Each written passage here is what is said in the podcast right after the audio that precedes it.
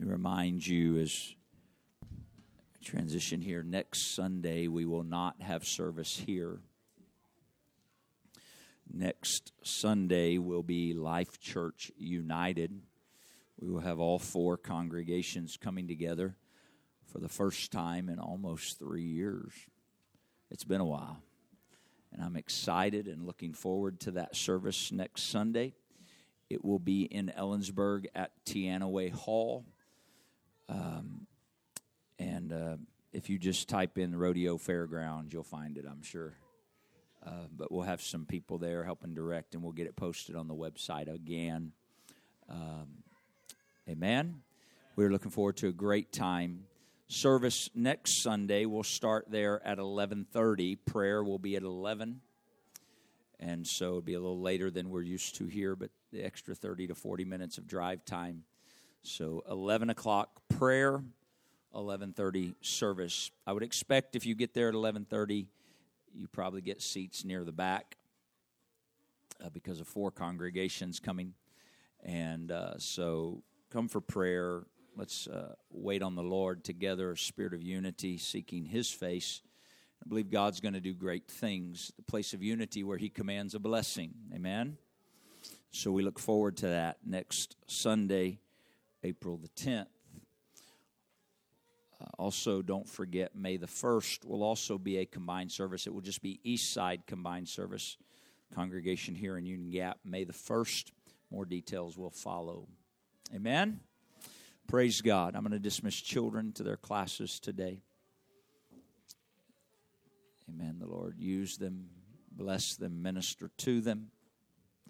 And I'm going to ask you to grab your Bible with me. Praise God.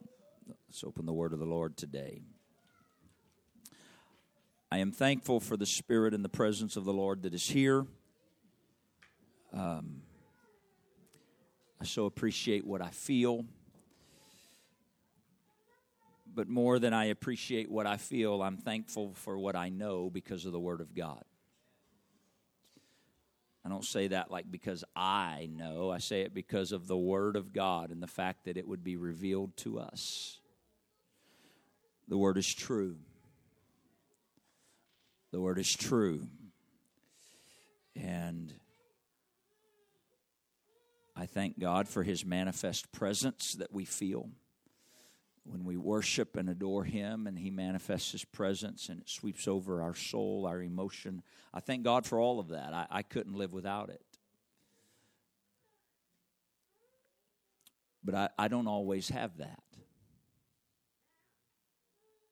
You understand? I don't always have that.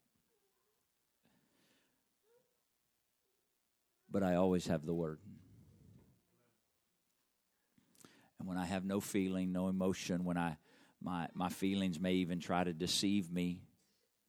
You understand your feelings will deceive you. Some of you are like, no, not mine. Yes, yours. Yeah. I'll never forget, I was a teenager. I made a trip to Mexico me and my sister. We were older teenagers. We were at this big, huge, fancy resort. I guess they filmed a movie there. It was such a really nice resort. My dad and his wife took us to. And uh, my sister and I, my sister met a, a young man, I met a young lady, and we just enjoyed friendship there. Uh, and uh, man, we left after a few days and came home, and I thought I was in love, man. Don't laugh at me. You've been there. Well, maybe not there, but you know what I'm talking about. Right? Oh, my poor broken heart. Would I ever go back? Would our paths ever cross again? A sad, sappy movie if he made one. Well, it wasn't love. You know that, most of you. Right? Some people are looking for that, thinking that's love. That's not love. It was emotion. It was emotion. It was feeling. My feelings deceive me. Did I, did I enjoy the time? Was it a memory on the journey? Yeah, but it wasn't love. It was just emotion. But the Word of God. I can hold to the Word of God. There are some things that are truth. We cannot be governed by our emotions. Somebody hear me.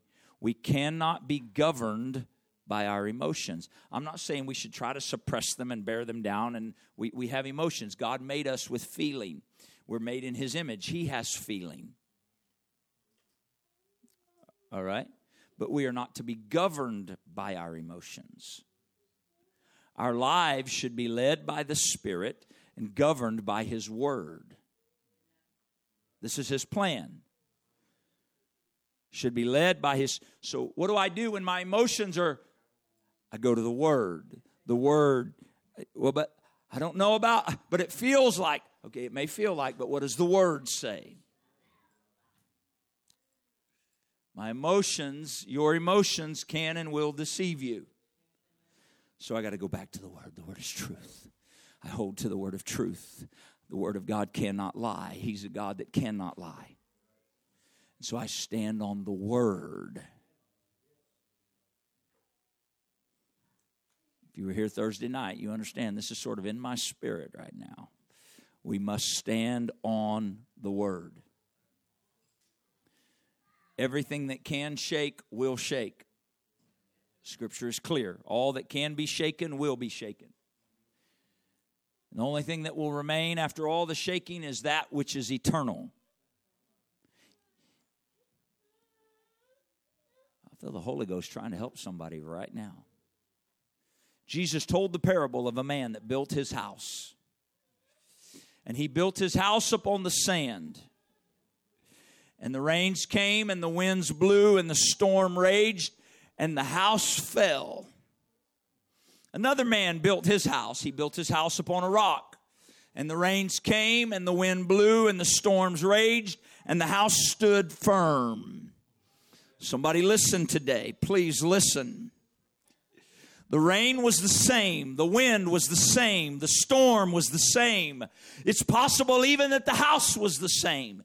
The only difference was where it was built. And if you build your relationship with God and your life with God on emotion, feeling, and experience alone, somewhere along the way it will fall. And your relationship with God will be weak, and only by the grace of God might you make it. You better build your house on the rock. The Word of God is the rock. The Word of God is a sure foundation. The Word of God is a firm foundation. And so when everything else is raging and I can't make sense of it, I've got to go back to the Word. The disciples were in a boat and there was a storm and they feared for their life. They thought they were going to die and they saw a spirit. They thought it was a spirit coming across the water. That's how troubled they were. I would imagine some of them thought it's the spirit of death coming to get us. Word tells us they feared for their life. You know what happened? They forgot the word of God. Because if they would have just stood on the word of God, one of them would have stood up and said, Men, stop your belly aching. Sorry, that's southern words. Stop your whining and carrying on your doubt and your fear. Do you remember why we're out here? Jesus said, Get in the boat and go to the other side. And we are in this boat because we are obedient to his word. And he didn't say, get in the boat and go out in the middle. He said, get in the boat and go to the other side. We are acting in obedience to the word of God. There may be a storm. I may not be able to see the other side, but I have acted in faith on the word of God. And so I am standing on the word. Now here comes Jesus walking on the water. They're so blinded by the storm, they don't even recognize him. And the storm at times in your life and mine will make it hard to see Jesus.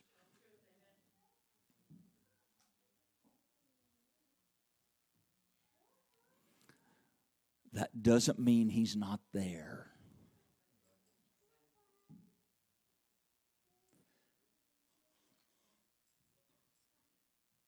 And when he spoke,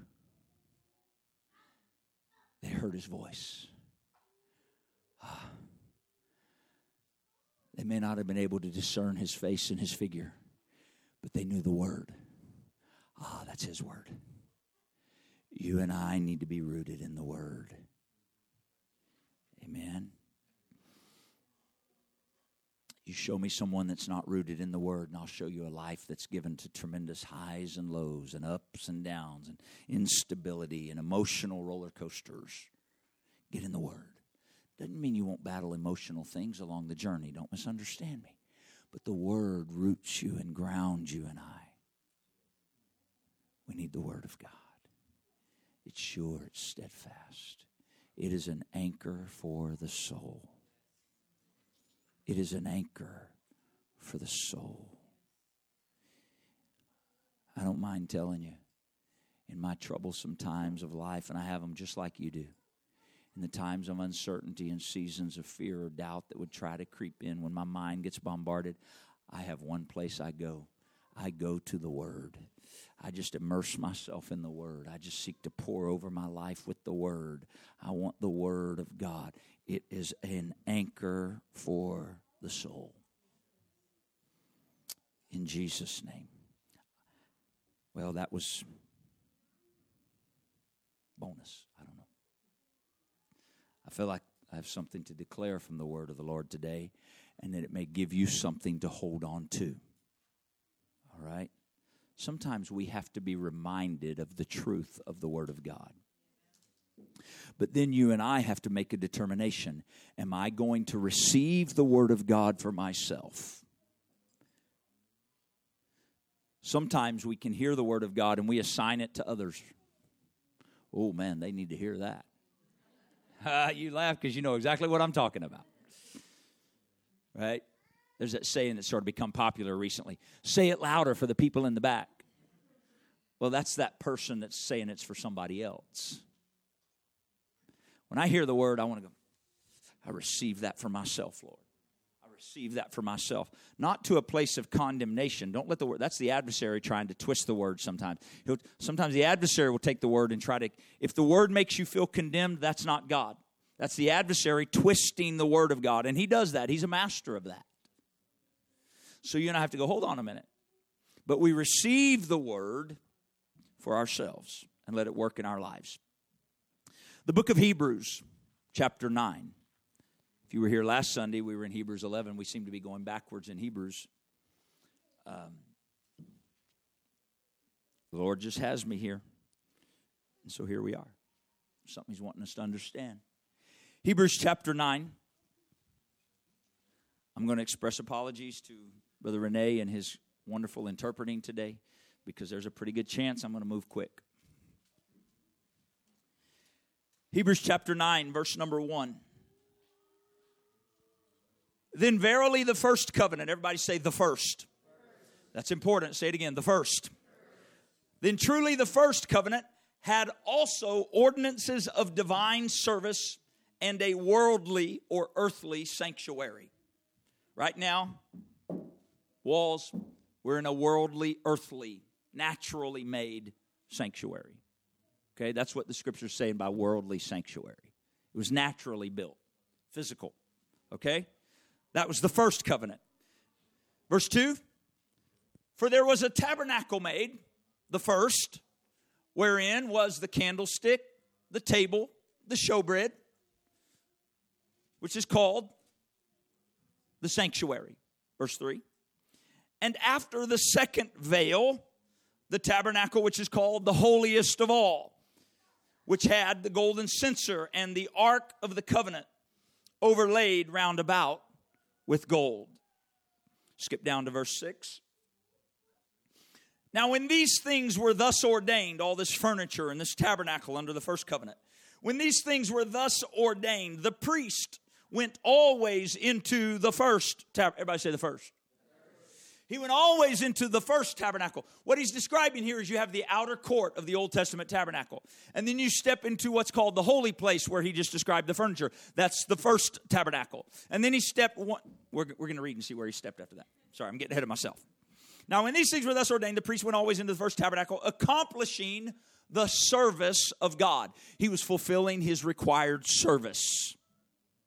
Verse 7 But into the second Everybody say the second. The second went the high priest only or alone, nobody else. The high priest alone went once every year. Notice these next three words not without blood. Somebody say those three words with me. Not without blood. Once a year, the high priest went in. Only once a year. But he did not go in without blood, which he offered for himself and for the errors of the people. Now, I want you to see a picture here. Stay with me for just a minute. Quick foundation. We have just read in Hebrews, the writer is pointing back to the Old Testament tabernacle. I'm asking you, stay with me. I know some of this will be familiar to some of you. We're going somewhere today in the Holy Ghost. The Old Testament tabernacle, where we have the outer court that has the altar of sacrifice and the brazen laver. And then we enter into the holy place, which is what is described there in verse number two. The holy place, what he called the first tabernacle, which had the altar of incense in the middle, the candlestick on one side, and the table of showbread on the other. And then once a year, that high priest would enter into what here the writer called the second tabernacle, or the holiest of holies, which is where the Ark of the Covenant sat. You with me? And if you read and you study this, these pieces of furniture, the altar of sacrifice, the brazen laver on the outside, these three pieces we just referenced that were here in verse number two, these three pieces of furniture in the holy place, and then the altar of covenant, the holiest holies, you go back and you look and read. In the altar of sacrifice, we understand there was blood. Yes? Animals were killed. Blood was put on the horns of the altar. Then the extra blood that remained that they didn't use elsewhere in the tabernacle was poured out at the foot of the altar, the scripture tells us. We read in Leviticus chapter number 8 that the laver, the foot of the laver, the priest anointed and touched with blood. We read in Leviticus chapter 4 that the altar of incense and the four horns on the altar of incense, when the priest came in, he would put blood on the horns of that altar of incense where praise went up. We read in Leviticus chapter 16 that the high priest, where we just read here in Hebrews, once a year he would go in, but not without blood. And what would happen, that high priest, once a year, you can read about it in Leviticus chapter 16. He walks in to the Ark of the Covenant this one time of year, the high priest alone by himself. He's had blood at the altar. He's washed in the laver and seen the blood turn the water. Now it becomes red instead of clear. He no longer sees his reflection in the laver, but now he sees only blood and he recognizes he's been covered and he enters into the holy place and he puts blood on the altar of incense and he continues. And then once a year, he steps into the holiest of holies and he's carrying this basin of blood with him. He's carrying this golden censer and he walks in there into the holiest of holies. And the high priest, before he does anything else, he dips his hand in that blood and he sprinkles the blood on the mercy seat at the Ark of the Covenant, believing that when the blood gets on the mercy seat, something's going to move in the throne room of God. And as the blood gets on the mercy seat, the Spirit of God will be so moved and the glory glory of God will come down and it will dwell between the cherubims and hover over the mercy seat when he sees the blood there. That's why he didn't go in without blood. We see it before the tabernacle when he brings them out of Egypt when he says, Kill a lamb, put the blood on the doorpost in Exodus chapter number 12, I believe it is. He says, When I see the blood, I will pass over you. The blood was an indicator I'm going to bring you out of the bondage of Egypt, I'm going to bring you out of sin. The blood was an indicator. But we read here in Hebrews of the blood, the blood, the blood, the blood, entering in, but not without the blood. We see this pattern in this example. What does all this mean? Well, let's read a little further. Verse number seven, still in Hebrews chapter 9. Right where we left off, I want to start there again so we pick up. But into the second went the high priest alone once every year, not without blood, which he offered for himself. The writer of Hebrews, under the inspiration of God, is clearly defining the first and the second tabernacle. There's a reason he didn't call them the holy place and the holiest of holies. He wants us to understand there's a first tabernacle and there's a second tabernacle. And he was saying they signify something. And under the inspiration of God, he used certain words by God's ordained design. Watch. But into the second went the high priest alone once every year, not without blood, which he offered for himself and for the errors of the people. Verse 8 gives us a glimpse all of a sudden the Holy Ghost, the Spirit of God, this signifying See, here we just we just shifted. The writer of Hebrews just shifted us. He said, I walked you through what you probably already knew in the Old Testament, but I want you to recognize when there was an entry once a year into that second tabernacle, the reason it was a second tabernacle is because not only was that designed for then, but I wanted you to understand there's going to be a second tabernacle where there's some blood that's applied, and the Spirit of God is signifying something to us by this Old Testament pattern that the way, everybody say the way. Man, I feel the Spirit of God so upon me right now. The Holy Ghost is signifying the way into the holiest of all was not yet made manifest. Everybody say, made manifest. While, everybody say, while. Aha, that's an indicator. It's not yet, but not yet, but it's coming. It's coming. That high priest once a year with blood going into the holy place, the second tabernacle. Why was it patterned that way? Because it was signifying something. It was signifying that the way. The Holy Ghost was signifying the way. Jesus said in John 14, 6, I am the way. I am the truth. I am the life. No man comes to the Father but by me.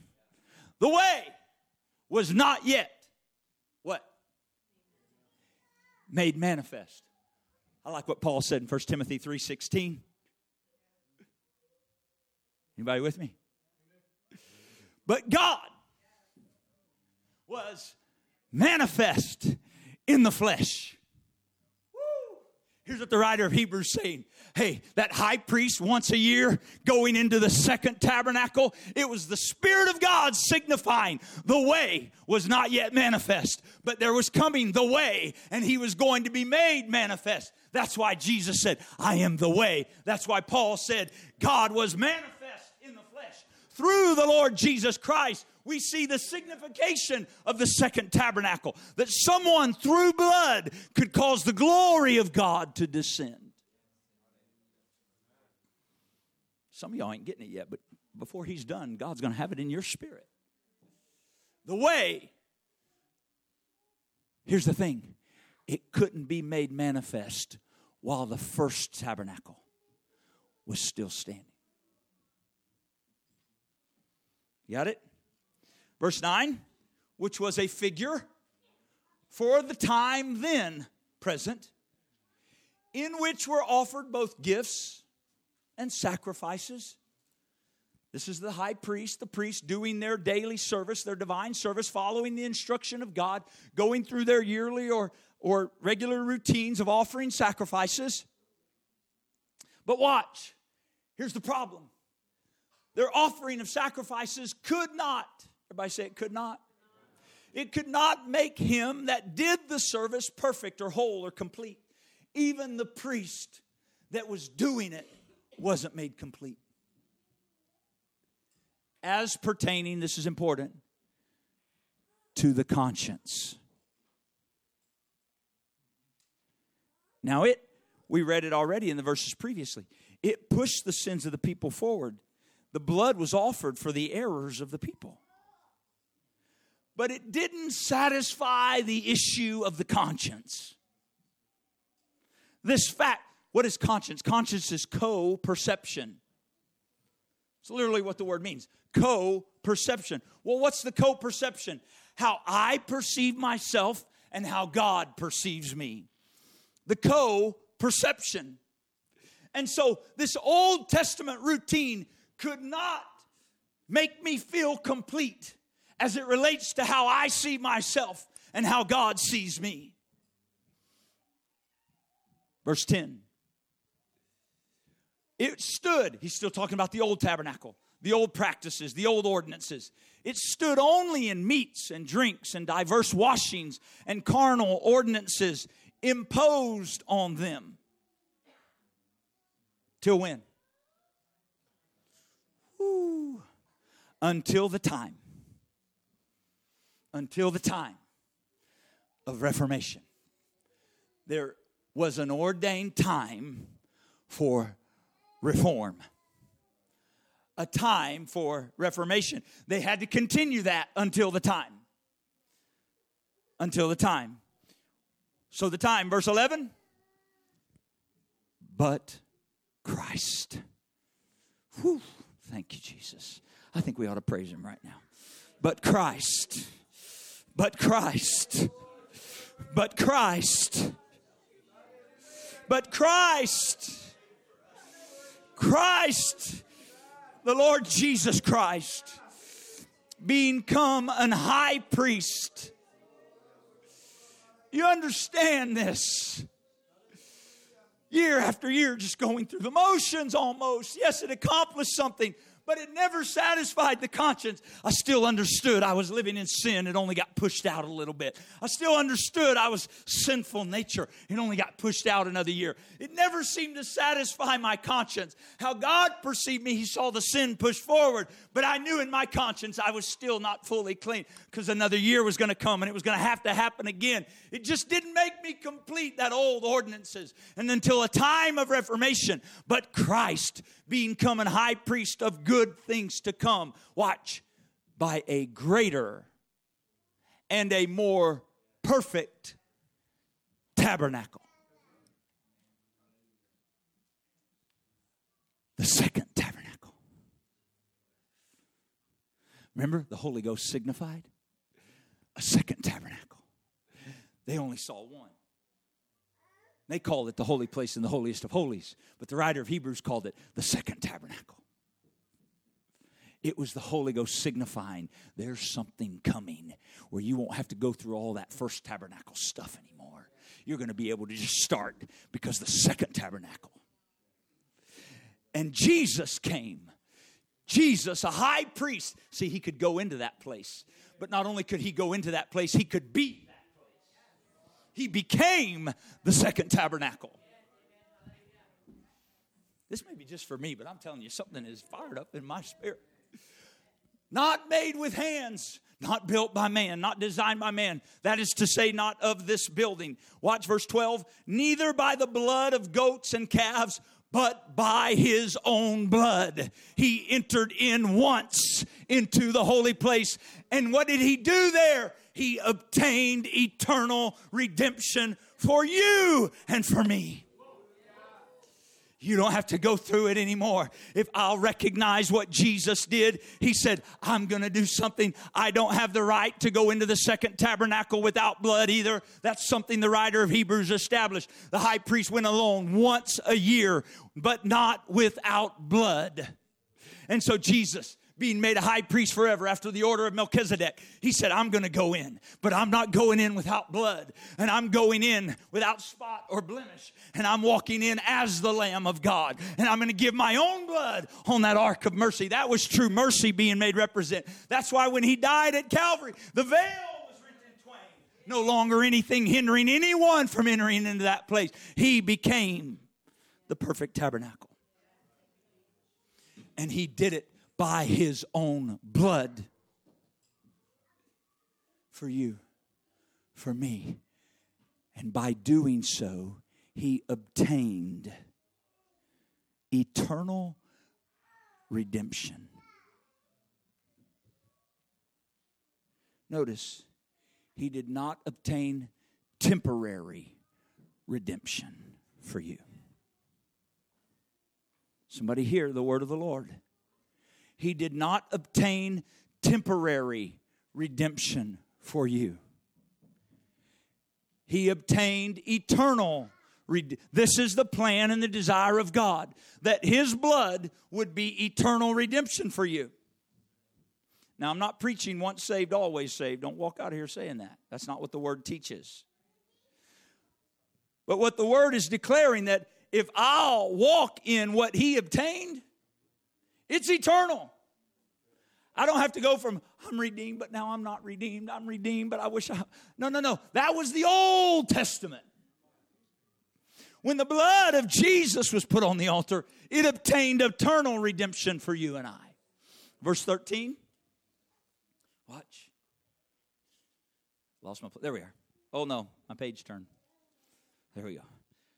For if the blood of bulls and of goats and the ashes of a heifer sprinkling the unclean sanctifies to the purifying of the flesh. That's the Old Testament. Colon, verse 14. How much more? Come on, why don't you say those words with me? How much more? Come on, dear sir. How much more?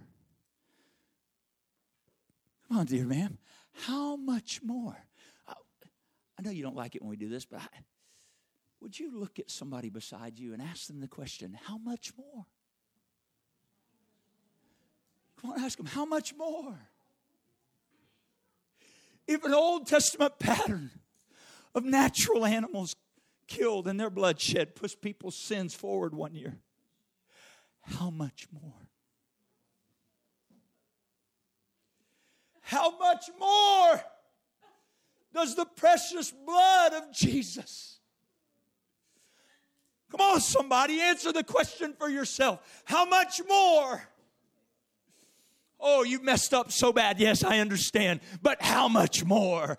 But you've failed and fallen short. Okay, I understand. But how much more? You've made a mess of life. You've stumbled. It hasn't gone the way you thought. And you found yourself in condition you didn't want to be in. Okay, but how much more? There's some eternal blood that has been spilled. Not the blood of bulls and goats, but the blood of Christ Himself question for you how much more is he affecting your life? This is the power of the blood. This is what the writer of Hebrews was trying to declare. The Jews were struggling. It was written to the Hebrews, but it's for all of our admonition. He was trying to help them understand you're holding to old ideas, you're holding to old patterns, you're holding to an old covenant that's already been changed. The blood of Jesus has made a way. How much more is it working for you?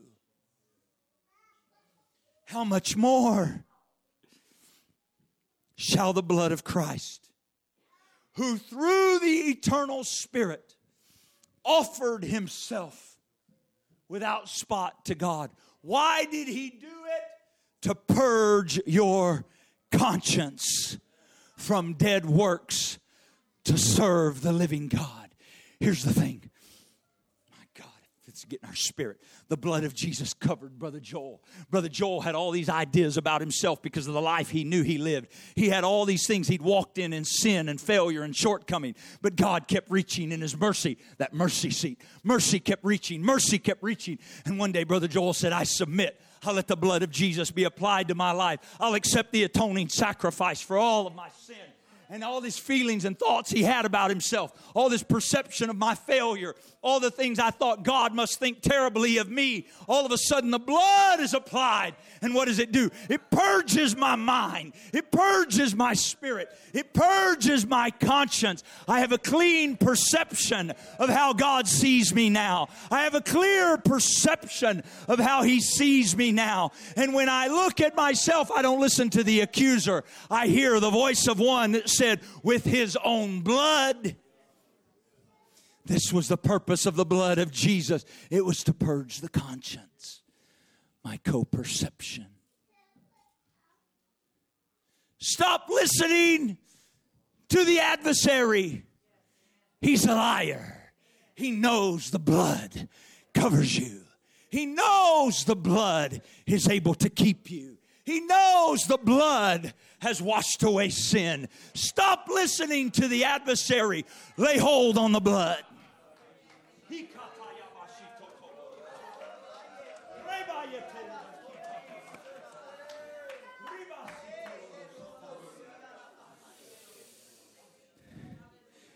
It'll purge your conscience from dead works. Why? So that you can serve the living God. I want to read 58 verses today, but I'm not. Everybody said amen. amen. Praise God. So, for that purpose, skip down with me to verse 19. I want you to watch. For when Moses had spoken, see now, again, we're not going to read all this, but if you go back and you look in Exodus chapter number 24, you'll see what the writer of Hebrews is talking about here. In Exodus 24, we find Moses bringing all the people of Israel together. He brings them together, he declares the word of God to them. Watch, when Moses had spoken every precept, that's what he did, to all the people according to the law, Basically, the writer of Hebrews in verse 19 and 20 put in two verses what took about three or four chapters in Exodus, mostly in Exodus 24. For when Moses had spoken every precept, that's the laws of God, the word of God, to all the people according to the law, watch what he did. Watch. He took the blood of calves and of goats with water and scarlet wool and hyssop and he sprinkled both the book and the people. Is that what it says?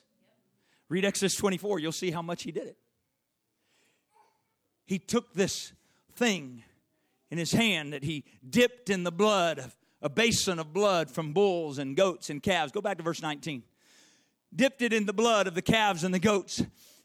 And it was this thing that had scarlet wool, and he would soak up the blood when he dipped it in there. And then after he declared the word, he would swing it like that, and the blood would come out of that thing that had soaked it up onto the book. And then he took the blood and over the people. He began. I just picture Moses walking around. What was he doing? He was saying, I can tell you about the blood, but I got to get the blood on you.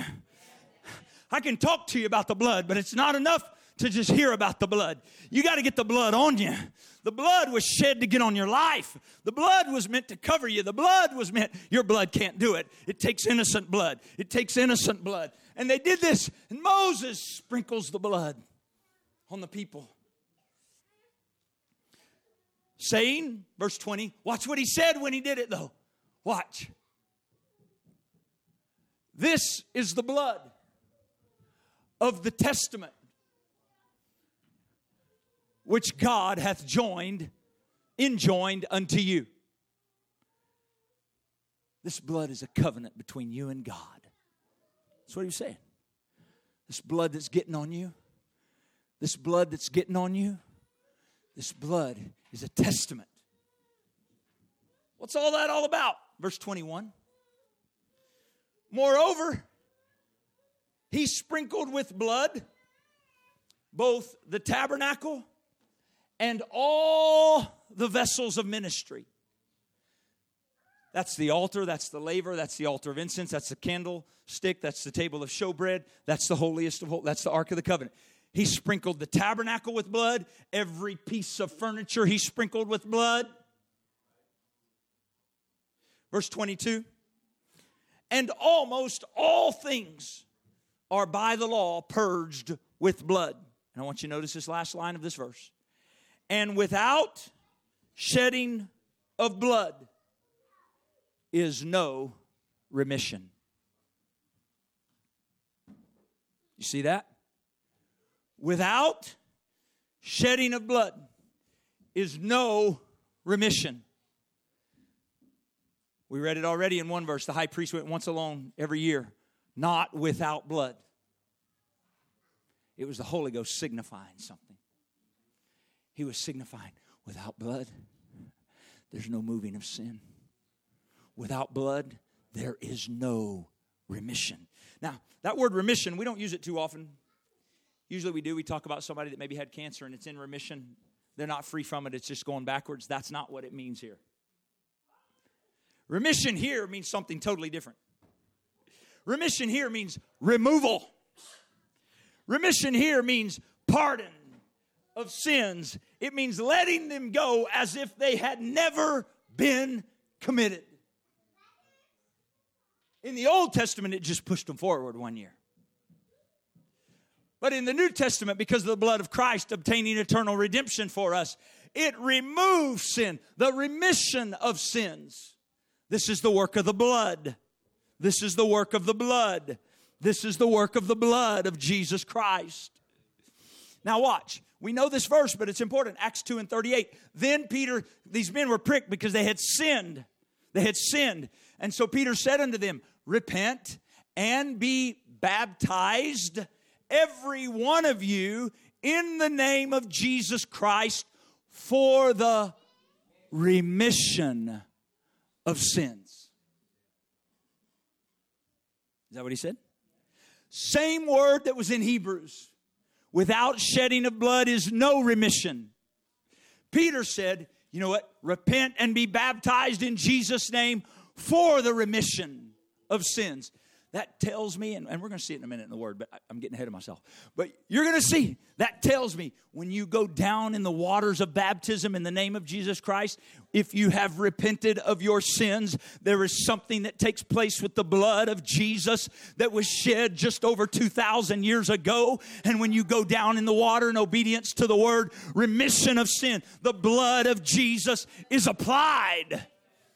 It's like Moses sprinkling, saying, Hey, this is a testament enjoined to you. But now it's a new testament, a new covenant. We skipped over some verses, but the death of the testator has taken place. Jesus Christ was the testator. He was the one who wrote the last will and testament. So he died, and then the New Testament became enforced. That's in there. Read it in Hebrews 9 and 10. I'm saving you 58 verses. That's the blood being applied. How do I get the blood applied? The waters of baptism. Now, watch. That's remission. You know what's interesting about that word to me? I already told you what the scripture says it means. But Luke 4 and 18, watch this. Luke 4 and 18, familiar to many of us. Jesus Christ is speaking. He's just come out of the wilderness. And he says this as he opens the book of Isaiah, begins to read it in the synagogue or in the temple. Jesus said, The Spirit of the Lord is upon me, because he hath anointed me to preach the gospel to the poor. He hath sent me to heal the brokenhearted. Watch. To preach deliverance. Everybody say deliverance. Say it again. Jesus said he sent me to preach deliverance to the captives and recovering of sight to the blind and to set at liberty. Everybody say set at liberty Say it one more time. To set at liberty them that are bruised. I want you to see two things in this verse deliverance and set at liberty. Jesus said there's an anointing to preach deliverance to somebody that's captive and to set at liberty them that are bruised. I want you to see something here. Never seen this in my life before, but go look, dig it. The Greek word that's right there for deliverance, the Greek word that's there for set at liberty, it's the same word as remission that's used in Acts 2 and used in Hebrews chapter that we just read. It could just as easily say to preach remission, complete pardon, removal of bondage and entanglement to the captive. And to set at liberty, deliverance, to release from bondage or imprisonment them that are bruised. Without the shedding of blood, there is no remission. But where there is the shedding of blood and the blood of a spotless lamb, the one who shed his own blood to make a way for us, where the way was made manifest, this very one, by the shedding of his blood, he can speak deliverance into your life today. There is deliverance through the blood of the Lamb. He can set at liberty those places where you're bruised and you won't live in bondage to them anymore. This is the power of the blood of Jesus. This is the Word of God, and I choose to lay hold on it. I choose to receive it into my spirit. My mind was once troubled and tormented, but it's been washed, it's been covered, it's been renewed by the blood of the Lamb. This is the blood. This is the blood. Hebrews chapter 10. I'm hurrying. See, look at all those verses I just skipped. Hebrews chapter 10, verse number 4. It is not possible. It is not possible that the blood of bulls and of goats should take away sins. Pretty plain, wasn't it? He just said, without shedding of blood, there's no remission. But then he says, man, put the chapters there. He's continuing this thought. It is not possible that the blood of bulls and goats should take away sins. Skip down to verse number nine. Now we see Jesus speak. We see the results of what Jesus said. Then said he, Lo, I come to do thy will, O God. Watch. You there? He taketh away what? Oh, there it is. Remember, we read that first verse? Hebrews 9 and 1. The first covenant. Right? Isn't that what it said? The first covenant. That's what he's talking about. He taketh away the first. Why did he take away the first? So that he could establish the second. What does that mean? Verse 10. By the which, by the second, what he established, by the which will, I come not to do my will, O God, but thy. That's what he said. By that will, we, you and I, are sanctified through the offering of the body of Jesus Christ once for all. No longer annual sacrifices of lambs and goats and bulls that cannot take away sin, but the blood of Jesus once for all. He did away with the first, not so he could enter in, he could establish the second. Skip down to verse 16. Man, we're skipping over so much good stuff. Verse 16. This is the covenant. This is the one he established, the second one, after he did away with the first one. This is the covenant that I will make with them. Everybody say them. Everybody say them is me. Say it again. Them is me. That's who he's talking to, you and I. This is the covenant that I will make with them after those days, saith the Lord. I will put my laws into their hearts, and in their minds will I write them. Keep reading. Verse 17. And their sins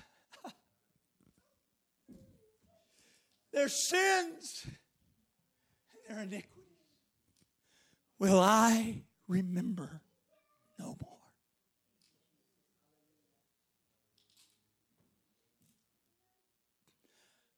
I won't remember them anymore.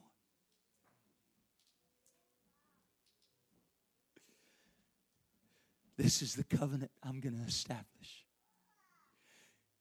The new covenant. I'll not remember your sins or your iniquities anymore.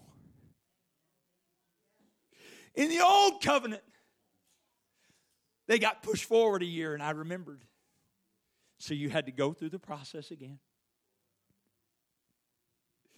But this new covenant, by the blood of a spotless lamb once for all, here's why. I wanted to establish establish, he said, a new covenant. And your sins and your iniquities I will remember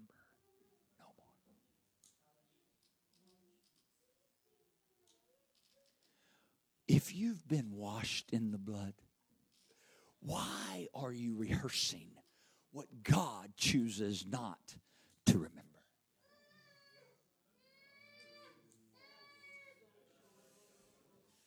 Why are you entertaining what God chooses to remember no more? The second covenant has been established and it will not be removed. It has been established, and as long as we're in this world, it will remain established. But when He takes His church out, there's another one coming, a new millennium. But as long as the church is in the earth, this covenant remains. Why would I listen to the adversary and remember what the covenant has already established that he will remember my sins and iniquities no more? When you were buried in the waters of baptism and the blood of Jesus was applied to your life, it was more than Moses sprinkling that day. It was the blood of a spotless lamb, the blood of Jesus being put on your life. And it said a new covenant has taken place. I'm entering into relationship with the God of the covenant. I'm accepting the atoning sacrifice on my life, and He's washed away my sin, and He'll not remember it anymore in the name of Jesus. What verse am I on? 17. Let's keep reading just a minute longer. Now, verse 18. Now, where remission, there's that word again remission, removal, pardon, forgiveness, as though they never happened, gone. That's what it means.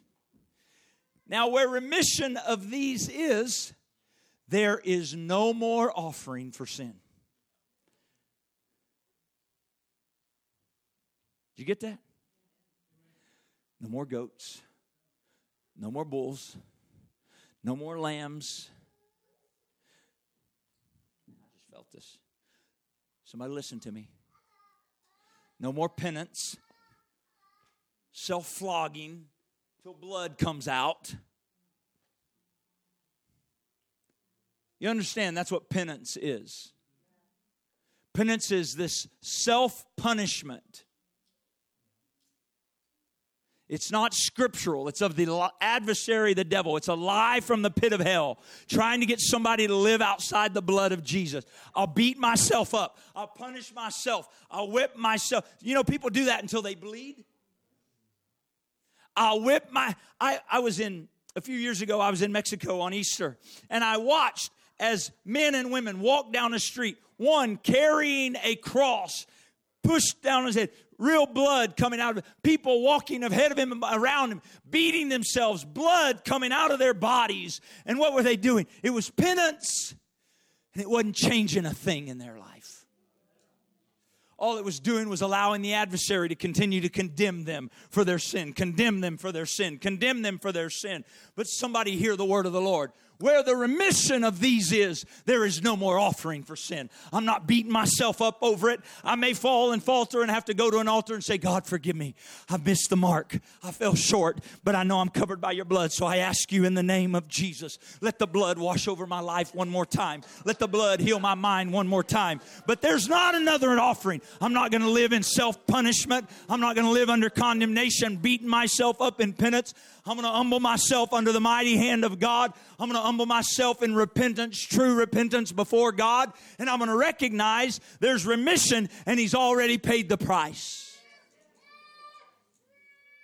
We need a fresh revelation of the work of the blood. We need to receive the blood afresh and anew in our heart. We need the Spirit of God to anoint our mind and our spirit to realize when He shed His blood, it was an established covenant and it washed my sins away. Makes me mad that the adversary would cause somebody to believe a lie that would dismiss and discount the blood of Jesus. When I lay hold on the lie of the adversary, what I'm saying is I don't believe the blood of Jesus really does what it says. Come on, the blood works. The blood is real. The blood was enough. The blood of Jesus once for all. It covers and washes away sin. I'm glad they put the verse up there because I forget where I'm at. Now, where remission of these is, there is no more offering for sin. Verse 19. Now, we're going to shift now. You ready? Here we are. This is what the blood does. I don't have sin. I stand here before you today, covered in the blood, free from sin. Not because I'm good, not because I've done anything, not because I've earned it, not because I got it all figured out, I just believe the word. I went down in the waters of baptism some 47 years ago almost. I know it doesn't seem like it that old, but I'm, I'm that old. 47 years ago, I went down in the waters of baptism in the name of Jesus Christ, and I had the blood applied to my life that day. And ever since that day, the blood has been there. The blood remains upon me. I faltered and I failed through those 47 years, but all I've had to do is say, God, forgive me. I plead the blood, and the blood remains. The blood remains. The blood remains. The blood remains. The blood remains. It never stops working. It's never ineffectual in its working. The blood remains upon my life. I thank God for the blood. I haven't done it. I didn't produce it. I'm not good in my own flesh. It's the work of Calvary. It's the work of the cross. It's because of the blood. But watch. Having therefore, brethren, boldness. Some of you say, well, you sound pretty bold. I am, but it's not my boldness. I got boldness to enter into the holiest. How? By the blood of Jesus. Here's what he's saying. So you got to see this connection from chapter 9 to chapter 10. Remember, the holiest is that second tabernacle. It's the place where the glory of the Lord came and dwelt upon the mercy seat. That's the holiest. It's the second tabernacle. I have boldness that where before I could not go. I'm a Gentile. But now, now, because of the blood of a high priest forever after the order of Melchizedek, because of the blood of a spotless lamb, because of the blood of Jesus on my life, with boldness. I don't second guess myself. I don't go, I don't deserve to. I'm so unworthy. Woe is me. I'm not saying I'm worthy, but I'm made worthy by the blood of the Lamb. And because of the blood, I can enter boldly into the holiest. You and I can enter into the very presence of God boldly. That doesn't mean we're doing it without reverence. Doesn't mean we're doing it casually or flippantly. But it does mean I'm not going, oh, I don't even deserve to come before you, God. I don't even deserve to call on your name. I don't even deserve to enter your presence. No, get rid of that, that get rid of that foolishness. That's the adversary bringing self punishment and self condemnation. We need a revelation of the blood. I come boldly, God, not because I've earned it, but your blood has made a way. And I believe in the power of your blood on my life. And because I believe in the blood, I'm coming boldly before your throne. Not in arrogance, not in haughtiness, in humility, but boldness. I have boldness to enter the holiest by the blood of Jesus, by a new and living way, which He hath consecrated for us through the veil. That is to say, His flesh. That's why when He was crucified, the veil of the temple was torn. His flesh was torn by the piercing of the nails when he died, the veil of the temple, that is his flesh. The veil of the temple signified his flesh. Once the veil of the temple was torn, once his flesh was torn, the door was open for you and I to enter into the holy place. Verse 21 And having an high priest over the house of God, we have a high priest, you know. We are the house of God. Having a high priest over the house of God let us draw near with true heart in full assurance. That doesn't sound like some wobbly approach to God to me. Draw near with a true heart in full assurance of faith, having our hearts sprinkled from an evil conscience and our bodies washed with pure water. Let us hold fast the profession of our faith without wavering, for he is faithful that promised. Would you stand with me this morning? He is faithful that promised.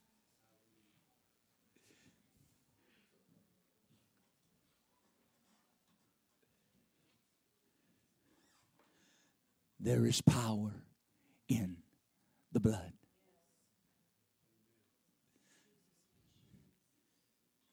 There is power in the blood. Somebody here, there is power in the blood. There's power to deliver you. There's power to heal you. There's power to restore you. There's power to wash away all of your sins. There's power to heal and restore and renew your mind. There's power to reestablish you in right relationship with God. There's power to heal your sick body. There's power to heal your blackened soul. There's power to wash clean and make new. There's power in the blood of Jesus. And when you were washed in the waters of baptism, the blood was applied. And I don't care if that was one day ago or 25 or 47 years ago or longer, the blood remains true. The blood still works. The blood has not lost its power. The blood has not weakened. The blood has not stopped working. The blood remains. Someone, please lay hold on the word of God today. Embrace it for yourself. The blood still works. You understand when the adversary lies and accuses and condemns, he's trying to get you to doubt the blood. Revelation chapter 12, verse number 10. Revelation 12 and 10 makes it clear to us how the adversary works. Watch Revelation 12 and verse 10. And I heard a loud voice saying in heaven, Watch, now is come salvation and strength and the kingdom of our God and the power of his Christ. Why? For the accuser of our brethren is cast down, which accused them. Hear me, if you're listening to condemnation, you're listening to the accuser. Accuse them before our God day and night. But watch verse 11. And they overcame him by the blood of the Lamb and by the word of their testimony. What does that sound like? I'm going to tell you what that sounds like. I've been washed in the blood of the Lamb. I once was lost, but now I'm found. My testimony, I was blind, but now I see. My testimony, I was an alcoholic, but I've been delivered. I was a drug addict, but I've been set free. I was in bondage to perversion, but God delivered me, and I'm washed in the blood. I'm an overcomer by the blood of the Lamb and the word of my testimony. The accuser still comes. You want to overcome the accuser? You want to overcome condemnation? Just plead the blood and declare your testimony. Just plead the blood and declare your testimony. You say, but I'm not there yet. Then do it in faith. Do it in faith of the Word of God. I may be in bondage today, but I got faith in the blood and I'm believing the power of the blood to deliver me right now. Would you begin to reach to the Lord right where you are? There is a work of the Spirit that's happening here right now that's going to flow through this room. I pray and plead the blood of Jesus right now by the word of God and the authority of the name of Jesus Christ. I pray the cleansing, delivering, healing blood of Jesus in this room. I pray deliverance from bondage of sin and fear. I pray deliverance from doubt and discouragement, from oppression and depression.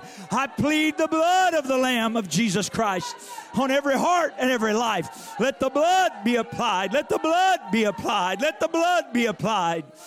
Jesus, we worship you. We praise you. We are set free by your blood. We are made clean by your blood. We are healed by the blood of the Lamb. Hallelujah. Hallelujah. There is power in the blood. There is power in the blood. There is healing in your blood. There's deliverance in your blood. I receive the healing blood of the Lamb. I receive the delivering blood of the Lamb. Oh, let the blood of Jesus wash afresh today. Let the blood of Jesus wash afresh today. In the name of Jesus. In the name of Jesus. In the name of Jesus. In the name of Jesus. Watch this. We need a revelation. The Spirit of the Lord is, is trying to bring revelation and understanding to every heart that will receive this morning. Not just for this day, not just for this hour, but for every moment forward. He wants this revelation in your spirit, the power of the ever working blood once you've been buried in the waters of baptism. We see the blood of Jesus being shed three distinct locations in Scripture. The first place we find it, we find it at Gethsemane. We find Jesus Christ in the Garden of Gethsemane praying, Not my will, but yours be done. If it be possible, Father, let this cup pass from me. And the scripture says that he sweated, as it were, great drops of blood because of the agony and the anguish. There is actually a medical condition whereby someone's heart can be under so much strain and stress. And I may not get the term exactly right, so I want to be careful. But somehow the sac surrounding the heart ruptures from the strain and the stress, and blood could actually come out through one's pores where sweat could come out. They believe, most believe that's exactly what the scripture is describing happened to Jesus in the garden. And he began to shed blood at Gethsemane. What was that? I'll tell you what that was. That was blood that deals with the mental state of men. It was the Garden of Gethsemane where the mind was in anguish. It was the Garden of Gethsemane where his mind was at war between the will of a man and the will of God, submitting to the will of God. And so blood was shed for the mental condition of man. He goes from Gethsemane, we find him at the place called the pavement or Gabbatha. At Gabbatha, we see him whipped and beaten with stripes, and blood is shed at Gabbatha. The blood of Jesus being poured out on the ground there as Roman soldiers whip him at Gabbatha. And we understand from the Word of God, by his stripes we are healed. And we recognize and realize there at Gabbatha, at the pavement, the blood of Jesus brings physical healing. And we see the blood washing, the blood coming and bringing physical healing to your body and mind. And then finally, we see him at Golgotha. And at Golgotha or Calvary, we see him nailed to the cross and the blood streaming down from his head, his hands, and his feet. And we understand the blood at Golgotha was for deliverance from sin, it was the healing of our soul. And so we see the mind, the body, and the soul healed by the blood of Jesus all along the way. Someone understand this morning, please, by the grace of God. When his blood was shed, it was to heal you completely. It was not just to do a temporal work, it was not to do a partial work, it was to heal you mind, body, and soul. This is the power of the blood of Jesus. I thank God for the blood. I thank God for the blood. I thank God for the blood. There is power in the blood to heal you today. It's already been shed. It's already been shed.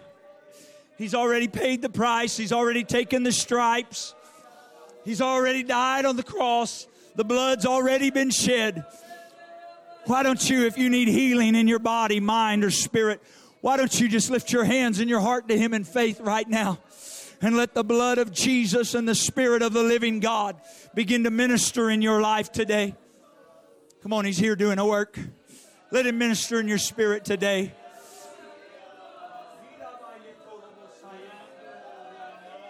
This altar's open if you'd rather pray in the altar, but would you find a place and let the blood of Jesus wash over you?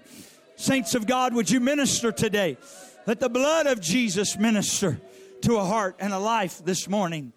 In Jesus' name, for some of you, it may start with brokenness and repentance before God, acknowledging my sin and my, but recognize the blood can cover, the blood can wash, the blood can make new.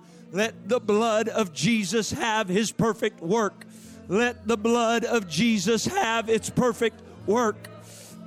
Stop yielding to the condemnation and the voice of the enemy. Let the blood of Jesus have its work. It's still powerful. It's still able. He's still working. He's still able. He's desiring to do a work in your life and mine. Let the blood of Jesus have its work.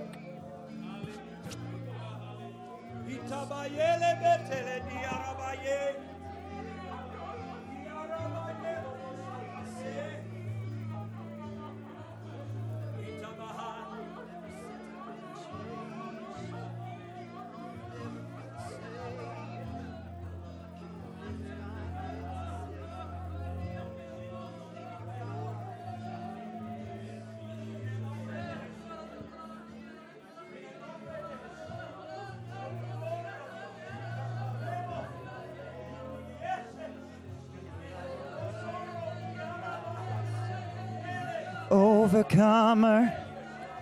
I'm an overcomer by the blood of the Lamb and by the word of my testimony. Overcomer.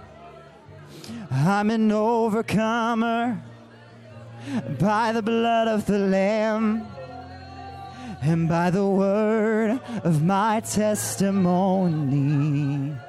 He saved me. He rescued me. He delivered me. And he set me free. Ever since I've been changed, I've never been the same. I can lift my hands and say, Thank you for your grace. overcomer. I'm an overcomer by the blood of the Lamb and by the word of my testimony. Overcomer. I'm an overcomer by the blood of the Lamb and by the word of my testimony.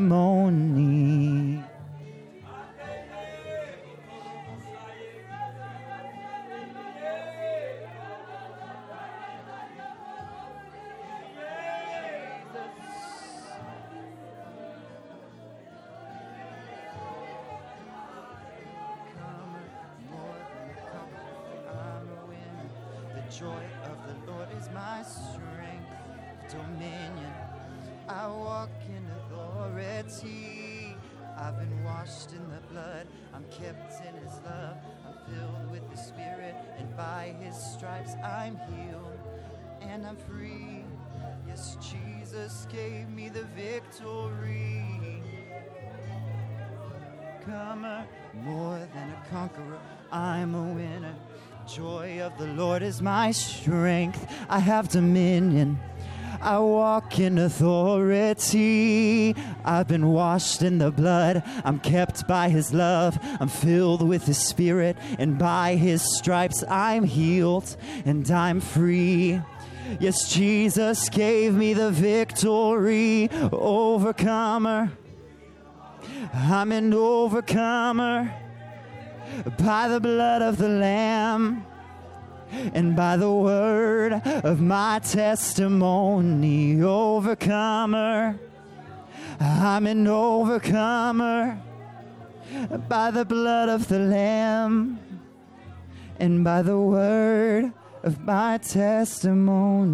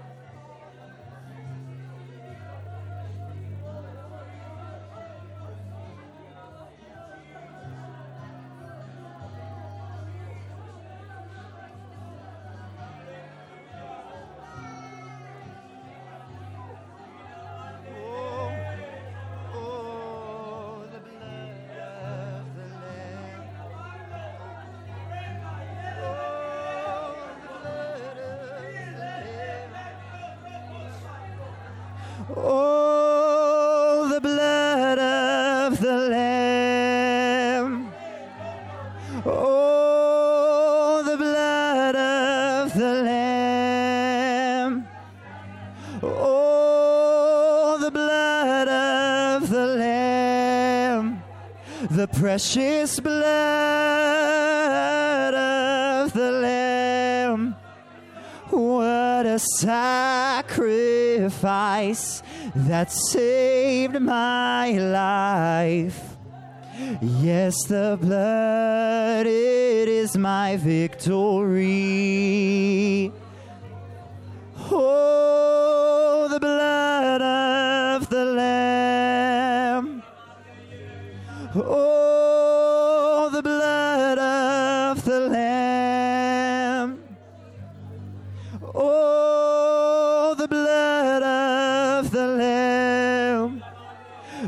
precious blood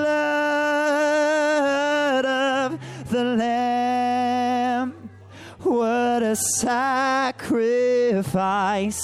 that saved my life.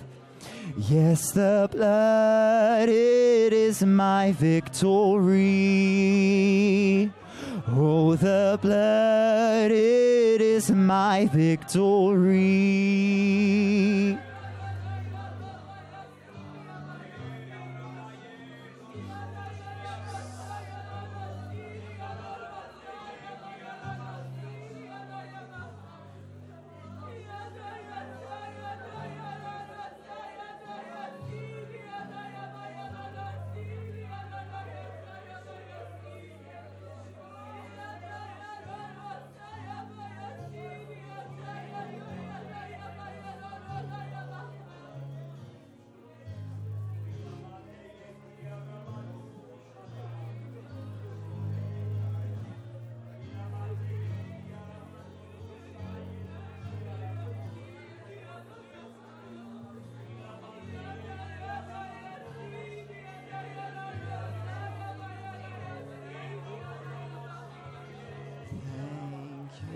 Jesus, for the blood applied.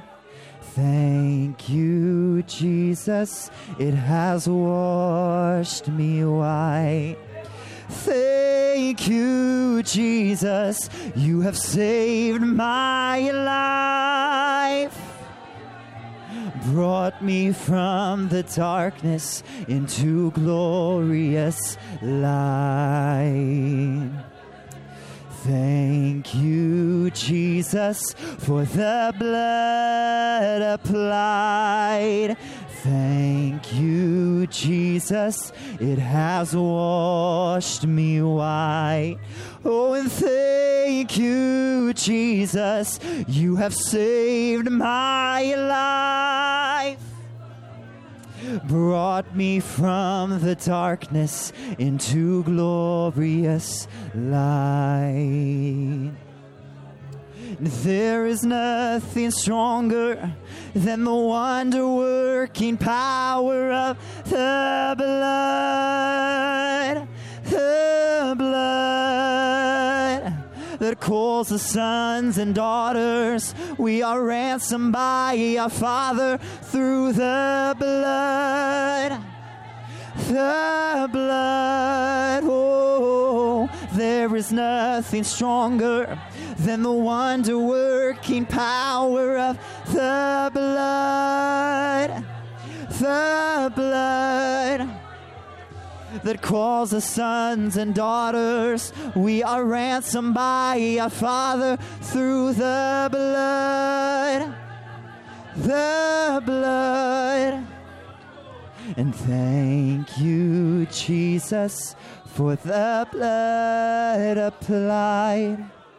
Thank you, Jesus, it has washed me white. Thank you, Jesus, you have saved my life. Brought me from the darkness into glorious light.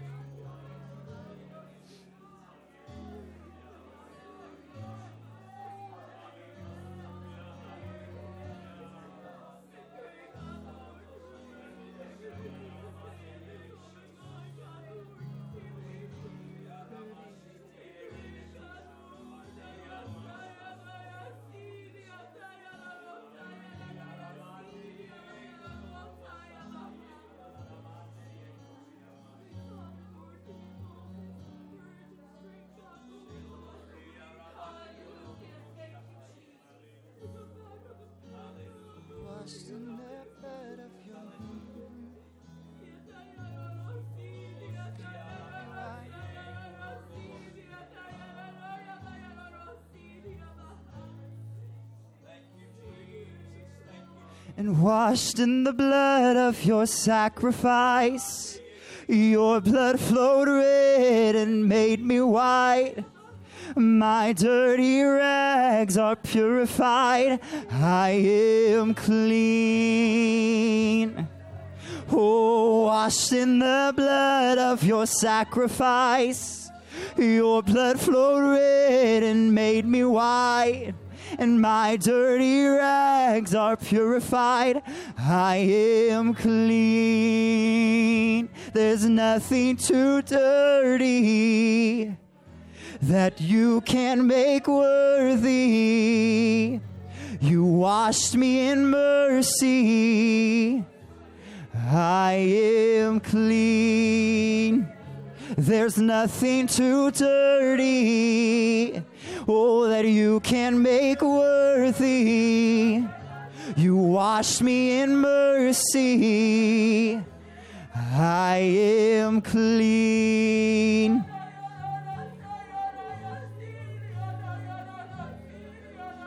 And washed in the blood of your sacrifice. Your blood flowed red and made me white, and my dirty rags are purified. I am clean. Oh, I'm washed in the blood of your sacrifice. Your blood flowed red and made me white and my dirty rags are purified. I am clean. Washed in the blood of your sacrifice. Your blood flowed red and made me white. And my dirty rags are purified. I am clean.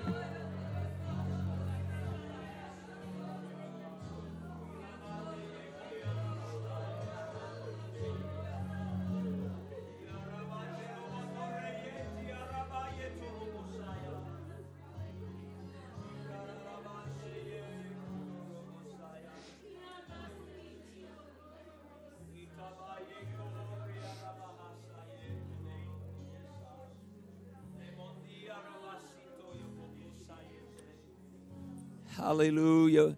We're probably not going to dismiss today. We're just going to continue to pray as long as people are wanting to pray. You keep praying, talking to the Lord. We've got some baptisms we're going to do, but I, I don't have a release to just dismiss. If you need to go, you're free to go, but the Spirit of the Lord is working in people here. Sometimes we want it to be a, a six or seven minute work and we want to move on, but the Spirit of the Lord is working. We're not going to try to prolong something, but I'm not I don't have liberty to shut anybody off. So you want to keep praying, you keep praying. We'll have somebody get ready. We're going to do some baptisms, but we're just going to entertain the Spirit of the Lord.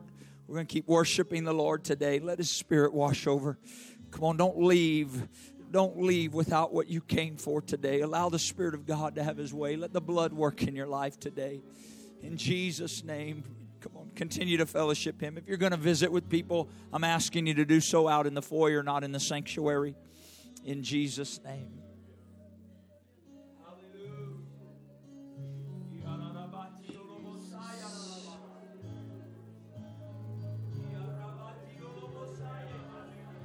I see shattered, but you see whole. I see broken, but you see beautiful and you're helping me to believe that you're restoring me piece by piece. There's nothing too dirty that you can make worthy. You washed me in mercy and I am clean. There's nothing too dirty that you can make worthy. You wash me in mercy. I am clean.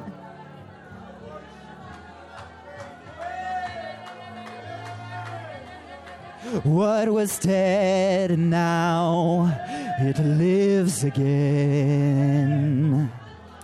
My heart's beating, beating inside of my chest. Oh, I'm coming alive with joy and destiny. Oh, because you're restoring me piece by piece. There's nothing too dirty that you can make worthy. You washed me in mercy. Oh, I am clean. There's nothing too dirty that you can make worthy. You washed me in mercy. I am clean. There's nothing too dirty that you can make worthy. You washed me in mercy. I am clean. Washed in the blood of your sacrifice. Your blood flowed red and made me white. And my dirty rags are purified. I am clean. Oh, I'm washed in the blood of your sacrifice. Cause your blood flowed red and made me white. And my dirty rags are purified. I am clean. I'm washed in the blood of your sacrifice because your blood flowed red and made me white. And my dirty rags are purified. I am clean. Because there's nothing too dirty that you can make worthy. You washed me in mercy. I am clean. There's nothing too dirty that you can make worthy. You washed me in mercy. I am clean. Well, there is a supernatural work taking place in different lives across this building. There is a supernatural work. For some of you, it's time for you to transition to praise. For some of you, you need to transition to praise. Begin to worship Him for what He's doing. Weeping may endure for a night, but joy comes in the morning. Somewhere the weeping's got to turn to rejoicing and recognizing He's doing a work in me, He's doing something in my life. I'm going to begin to praise. I'm not agonizing, I'm magnifying. In the name of Jesus.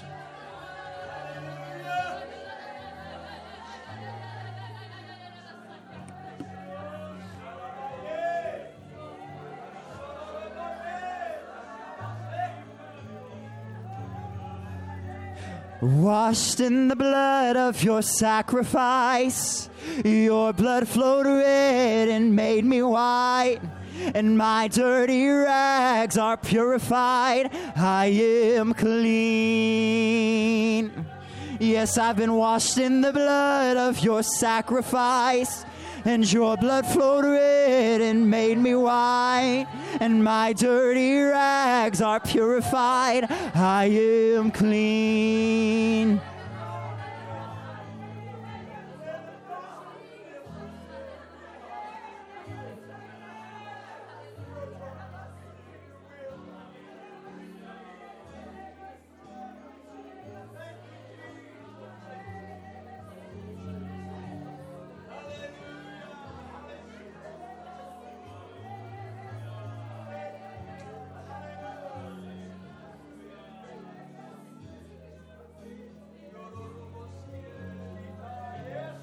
Nothing too dirty that you can't make worthy. You washed me in mercy, and I am clean. There's nothing too dirty that you can make worthy. Oh, you washed me in mercy, and now I am clean. Nothing too dirty that you can make worthy. You washed me in mercy. I am clean. I've been washed in the blood of your sacrifice, and your blood flowed red and made me white. My dirty rags are purified. I am clean. Washed in the blood of your sacrifice. Your blood flowed red and made me white. And my dirty rags are purified. I am clean.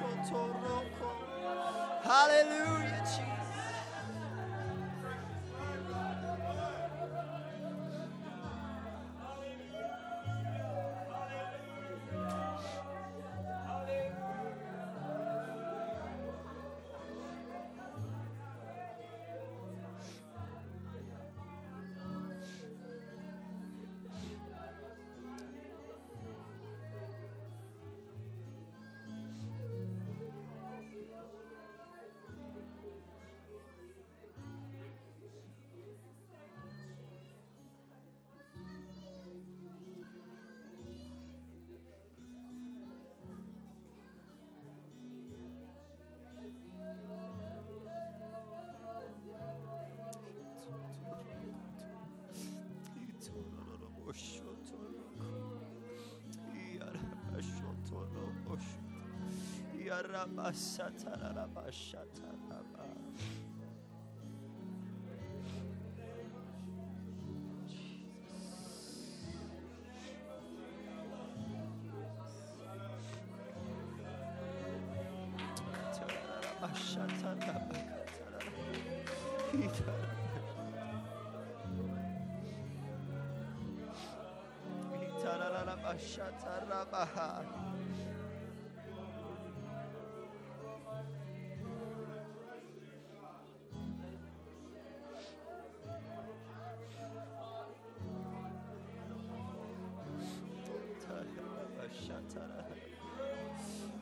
Harabasoto robosi e toroko.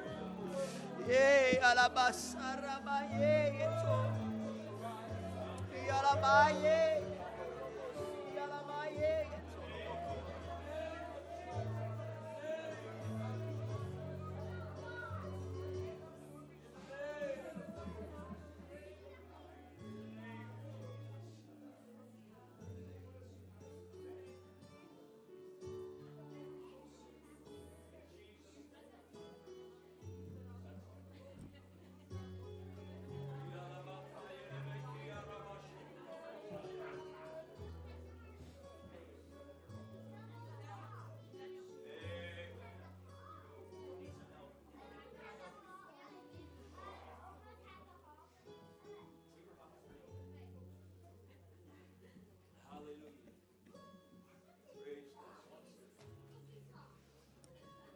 Praise God. What a beautiful day.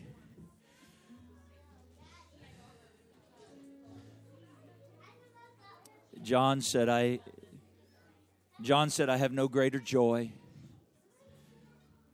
than to hear that my children walk in truth.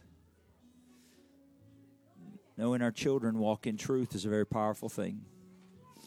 So today we're going to uh, we're going to baptize Lily in the beautiful name of Jesus. I think we all know this is Brother Judah's big sister. It's also Brother Joey and Sister Stephanie's little girl. so we're excited to baptize her in Jesus' name. She's been talking about it for probably six or seven months, I think. Mom and Dad been sitting with her talking through the scriptures. She just been. I remember when I was five years old and I was baptized in Jesus. I've never forgotten. Someone says, "How old? How young?" I believe the child should understand the scriptures and what's taking place. That's important. Um, there's some there's some children that were probably 10 or 11 years old I wouldn't have baptized yet. They just weren't quite grasping the scriptures.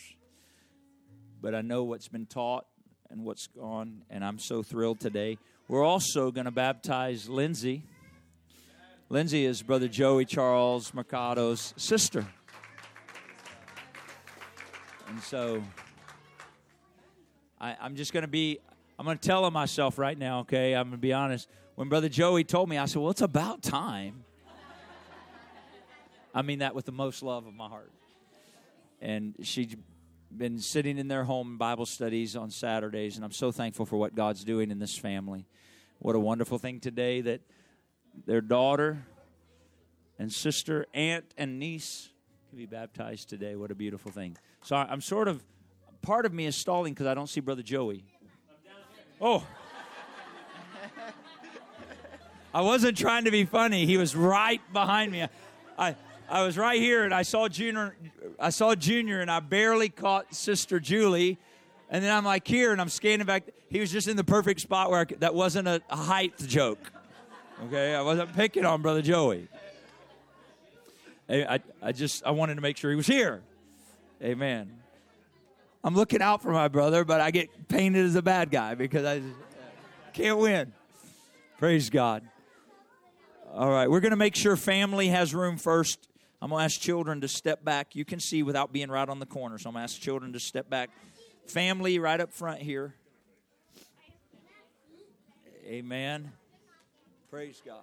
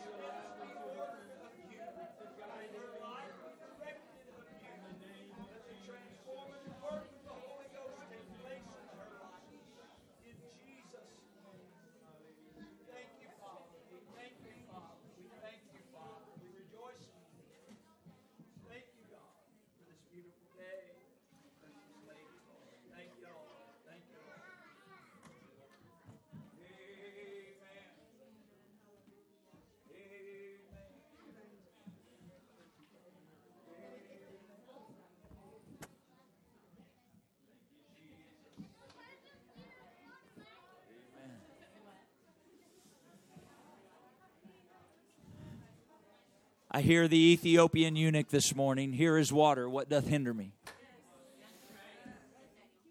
Here is water. Amen. Peter said it right in Acts 2 and Acts 10. We need to be baptized in the name of Jesus Christ for the remission of our sins. Amen. Praise God. God bless you today. Greet